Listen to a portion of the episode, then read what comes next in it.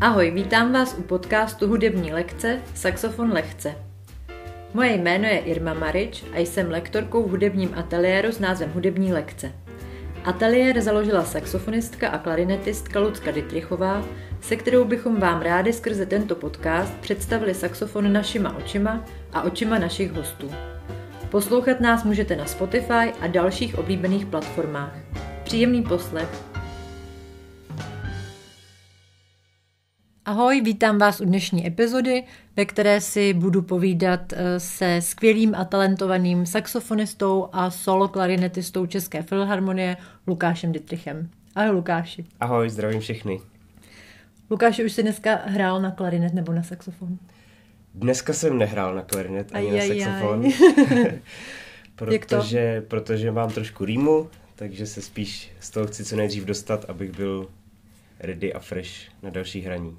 A stane se ti vůbec někdy, že si hraješ uh, pro radost a ne proto, že se třeba musíš připravovat na nějaký koncert? Jo, jo, dělám to taky. I když dřív jsem to dělal víc, když jsem byl uh, malý, tak jsem si hrál s CDčkama vždycky většinou s nějakýma jazzovýma muzikantama, tak to jsem si hrál pro radost víc, teď už na to tolik času není, ale taky si na to nejdu čas. A hraješ si pro radost spíš na saxofon nebo na klarinet, nebo je ti to jedno?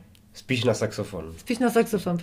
A proč? Protože v tom jazzu tak jakoby ten saxofon tak jako výraznější nástroj, nebo objevuje se tam víc, tak víš, k tomu člověk tak jako inklinuje. Takže není to tak, že klarinet je tvoje práce, tak vlastně to nechceš dělat už ve volném čase? Ne, to určitě takhle není. Nebo možná trošku jo, ale není to tím, že bych nechtěl, ale spíš, že si chci zahrát i na ten saxofon trošku jako mm-hmm. víc. Já jsem tě tady nějak uvedla, ale asi by bylo na místě říct, jak ses k hudbě dostal. Někteří, kdo nás už poslouchají od začátku, tak eh, v epizodě, kde se představovala Lucka, tak samozřejmě ví, že si její brácha, že vás k hudbě vedl tatínek.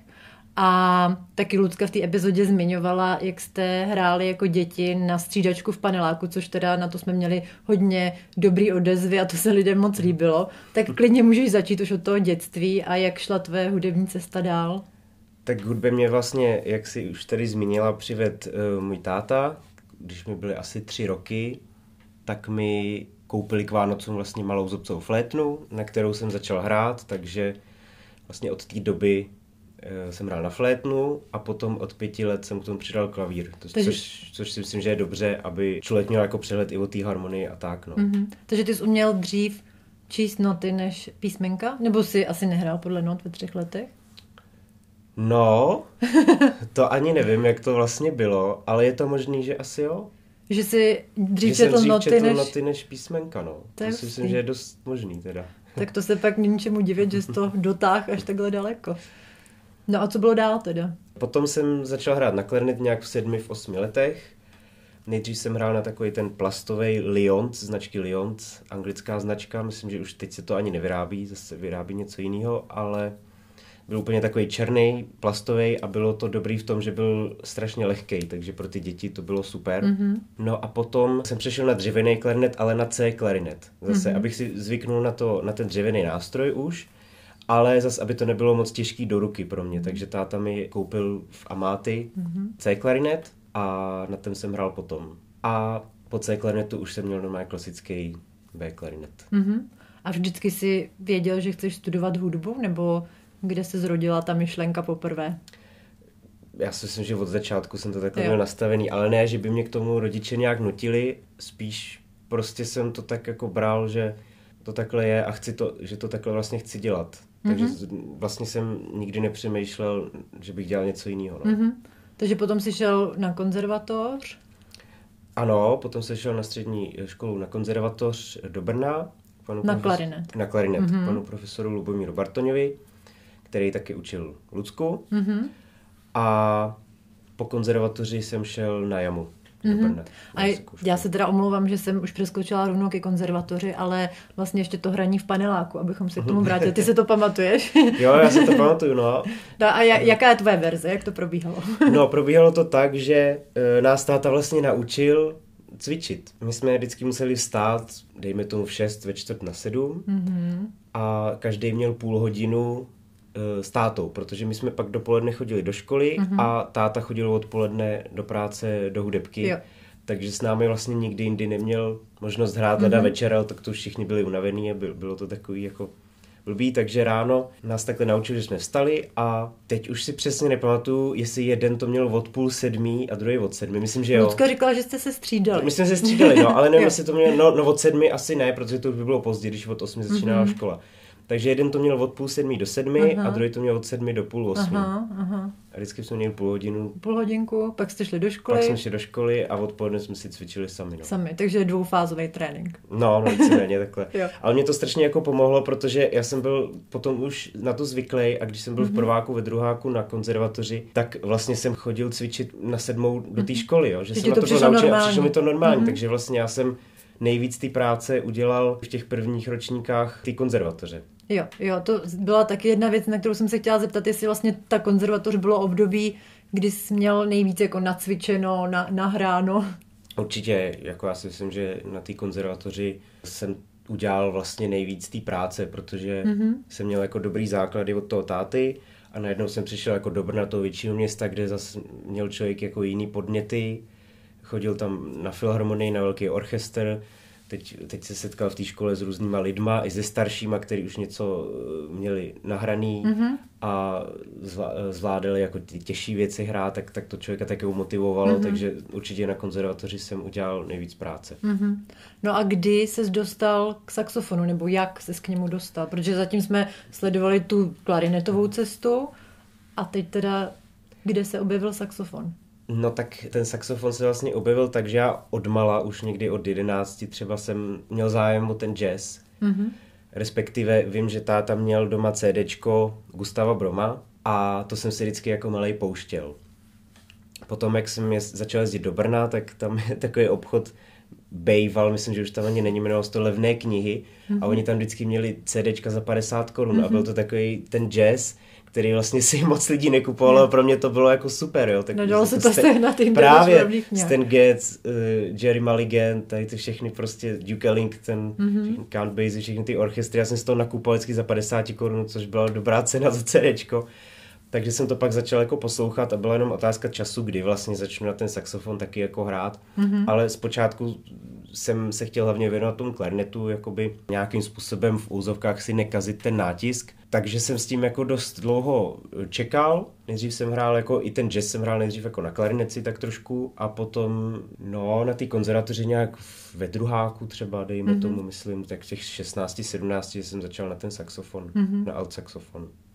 No a dneska, když bys, to byla mimochodem otázka našich posluchačů, když bys odjel na pustý ostrov, tak eh, který z těch nástrojů by si vzal? Klarinet nebo saxofon a proč? No tak nevím, jestli by mi na, pustým, nevím, jestli by mi na ostrově byl, byl k něčemu nějaký nástroj, ale když bych si měl vzít nástroj nějaký, tak asi ten klarinet, protože z mýho pohledu za prvý a z mýho pohledu uh, si myslím, že ho tak jako ovládám nejlíp. Nebo hmm. samozřejmě hraju na něj nej, nejdelší dobu z těch všech nástrojů, tak si myslím, že k tomu srdci mi přirost jako nejvíc a, a jsem si v něm jakoby nejistější. Hmm. Asi, no. A z těch saxofonů, tak zmínil se teda, že jsi začínal na altku, na jaký další hraješ? Začínal jsem na altku, potom jsem si koupil soprán saxofon, takže mám i sopránku a teďka nově mám vlastně i tenora. Mhm, jo vidíš, to jsem nevěděla. No, no, a cvičíš no. na tenora. Jo, tak teďka právě, když cvičím na saxofon, tak si vezmu toho tenora, abych se to tak jako vyrovnal, mm-hmm. abych jako na každý z těch nástrojů uměl víceméně stejně, mm-hmm, cítil mm-hmm. se na to hráčsky tak jako stejně dobře, no. Takže pak už zbývá jenom barik. Pak už zbývá jenom barik, ale ten je zase málo skladný, takže to už nevím, jestli bych no. měl někam dát, ale bylo by dobrý ho mít v sadě, no. Mm-hmm, to rozhodně. No, já jako, jak jsem tě poslouchala, tak jsem si říkala, že z té tvojí cesty vlastně nejdůležitější dvě věci jsem tam slyšela, uh-huh. tak mi to potvrď nebo vyvrať.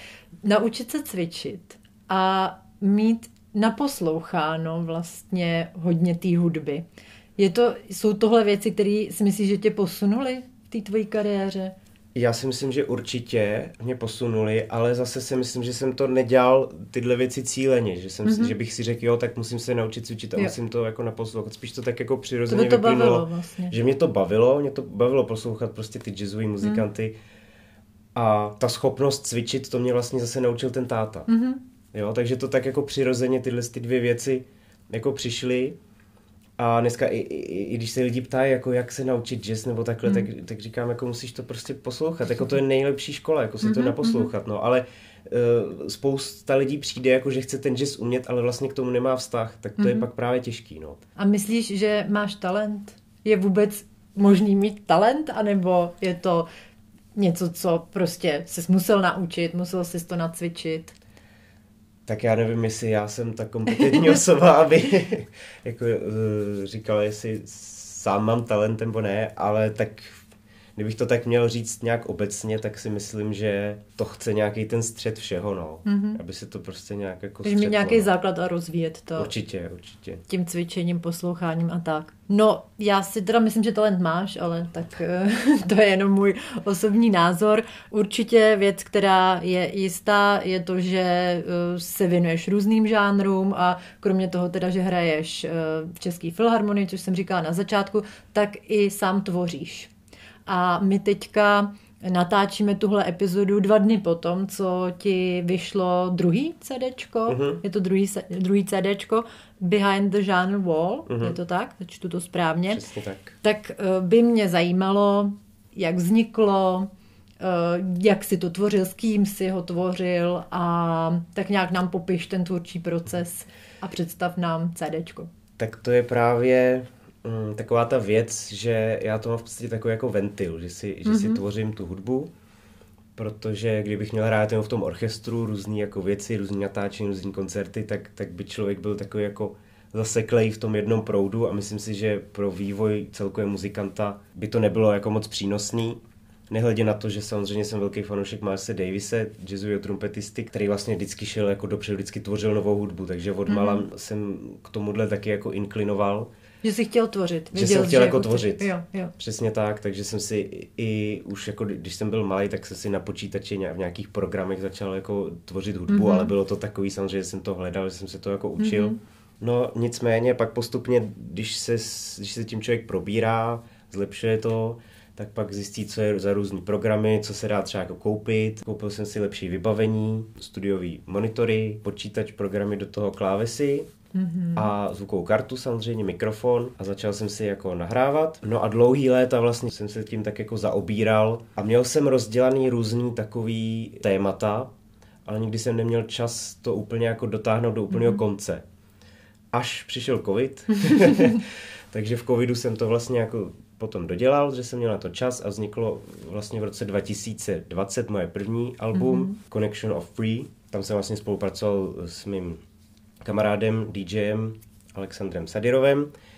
Takže to jsem vydal vlastně v covidu, ale zároveň jsem si říkal, že prostě už zase se cítím, protože už to byly ty skladby, které který jsem začal tvořit dřív, takže už jsem mm-hmm. v době toho vydávání toho C, už jsem cítil, že zase jsem trošku jako dál, jo. že chci předat Ještě něco, jako něco takže jsem začal mm-hmm. tvořit další jako muziku už vlastně v tom roce 2020, mm-hmm. 20, 2020 a zase to dospělo až do tohohle bodu, kdy jsem vlastně vydal teďka to druhý vlastně album, kde tím zase, že jsem, že už dlouhou dobu hraju s tím Alexem, mm-hmm. který zase tvoří tu hudbu jako hibopovou, trošku repovou a tak, takže jsem si říkal, že jsem tím trošku ovlivněný, takže jsem taky začal dělat trošku ten styl mm-hmm. a pozval jsem si tam i právě nějaký uh, zahraniční interprety, repery ze Spojených států, kteří mi tam dali takzvaný feat, mm-hmm. že, mi tam, že mi tam zarepovali do třech věcí. Mám tři různý uh, repery a mm-hmm. jednoho trumpetistu ještě z Velké Británie, který mi tam nahrál.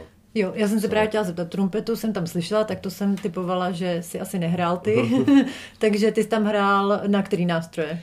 No já jsem si vlastně vytvořil všechny ty beaty, mm-hmm a plus jsem tam dohrál ty všechny saxofony. Všechny saxofony, co tam slyšíme. No, no, no. Jo. A pak, kde jsem cítil nějaký prostor, tak jsem to vyplnil buď tím trumpetistou, Aha. anebo, nebo uh, těma reperama, no. Jo. A je ten teda proces takový, ty tvorby, myslím, je takový postupný. Není to tak, že najednou přijde nějaký nápad a teď musíš rychle si to nějak zapsat, nebo jak, jak, jak to funguje u tebe? No, u mě je to jako postupný spíš, protože já to dělám jako dlouhou dobu. Nebo samozřejmě, když přijde nějaký nápad, tak já se to nepíšu, já si to nahrávám rovnou mm-hmm. tak si to jako nahraju, ale pak to třeba jako dlouhou dobu leží, než to rozpracuju. Mm-hmm. Ale samozřejmě, když ten nápad přijde, tak je dobrý si to právě buď, jak, jak říkáš, to, zapsat. No, nahraješ nebo... jako třeba jdeš v metru a zaspíváš si to, nebo? Tak v metru takhle ne, to si, to si snažím nějak zapamatovat do té doby, než jsem doma, když něco ne... Ale většinou, většinou mě to napadne jako uh, v kontextu těch zvuků, když si třeba hraju na ty klávesy jo. nebo něco tam, mě nenapadá jako třeba melodie, takhle jako z ničeho, mm-hmm. že si ji mhm. zaspívám mm-hmm. a mě, já, já to cítím v tom kontextu, jo, jakoby, jo. když slyším nějaký zvuk, tak, tak, mě tam, tak mě to jako motivuje vlastně jako něco vytvořit. Ten jo, zvuk mě motivuje. Jo, jo, to je hezký. Tam vlastně, teď nevím, jestli řeknu se správně ten název Crosswalk, ta, ta skladba, uh-huh. tak tam vlastně na začátku i jako jsou lidi, že jako mluví a to mě to hrozně zaujalo, tak to, uh-huh. to se mi líbilo, že tě možná nějaká ulice inspirovala. Jo, no něco. tohle zase, ten, zrovna ten Crosswalk, to, byl, to, byl, to je zase trošku jiná historka, protože tahle skladba vznikla vlastně na poput mojí přítelkyně, uh-huh. která je tanečnice a ona dělala choreografii v jeho českém divadle, kde působila a jmenovalo se to Přes přechod a vznikl vlastně nápad, její nápad, že bych mohl k tomu napsat jako, udělat jako hudbu. Mm-hmm. Že ten nápad byl vlastně takový, že mm, jestliže ten přechod, jako jak, když je tam červená, mm-hmm. tak jak to tiká a pak tam blikne zelená, tak to tiká mm-hmm. jako rychle a ty, ty, mm-hmm. potom ta choreografie je v tom, že lidi tam přecházejí a pak se střetnou, třeba zjistí, že se někdy potkali mm-hmm. a, a tak to potom probíhá dál. Takže je. jsem z toho hm, víceméně to pak vzal a říkal jsem si, jo, to je dobrý, tak to jako upravím a udělám z toho jako skladbu, protože je to vlastně dobrý nápad. A ten zrovna nevzešel z mý hlavy. No, no vidíš, tak ten se mi zrovna teda líbil taky, ale je to hodně o spolupráci asi s různýma lidma, muzikantama určitě, určitě. a tak. Eh, což mě přivádí teda na další ještě myšlenku, na další otázku, kterou jsem tady pro tebe měla připravenou. Kromě toho všeho, co děláš a tvoříš a co jsme si říkali, tak eh, ještě vlastně i hraješ různý jam sessions, nebo já nevím, jestli to jsou jam sessions, ale eh, jako hraješ i právě jako elektro hudbu a s DJem a tak.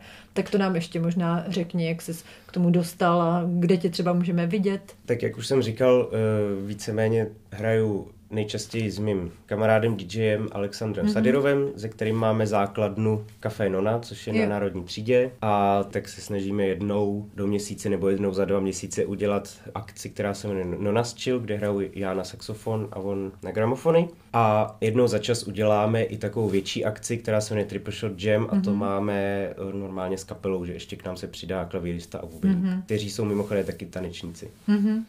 No, takže myslím, že moje úvodní slovo, že jsi multižánrový, talentovaný člověk se potvrzuje a zajímalo by mě, jaký máš další ambice v hudbě? Máš ještě nějakou nesplněnou představu, nějaký nesplněný sen?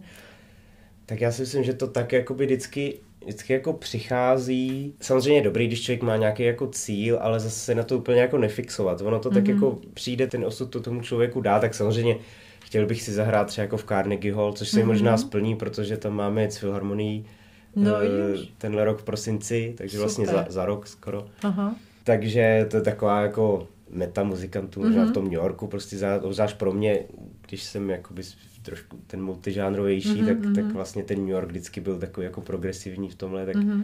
to beru jako takovou trošku jako metu, si zahrát v takovýhle síni, no. I když on je pak člověk možná i jako trošku zklamaný, protože si děláš je. jako strašný jo. naděje a, a jak to, jak to, to tam bude, představuješ, a... jak to bude úžasný mm. tohle a pak se ti tam třeba vůbec nehraje dobře, mm. že jo? Nebo je to takový, jako že pak si řekne, no, ale naše Rudolfino je vlastně hezčí.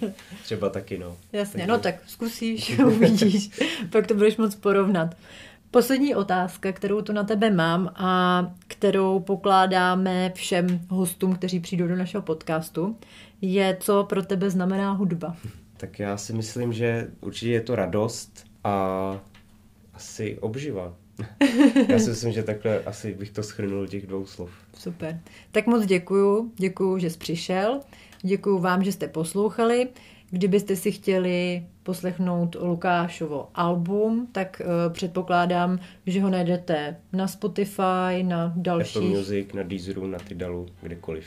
Super, super. Takže určitě si ho poslechněte. Já jsem ho poslouchala včera cestou domů a stálo to za to, takže moc doporučuji, ještě jednou moc děkuju, mějte se hezky a zase brzy naslyšenou. Ahoj. Taky děkuju, ahoj.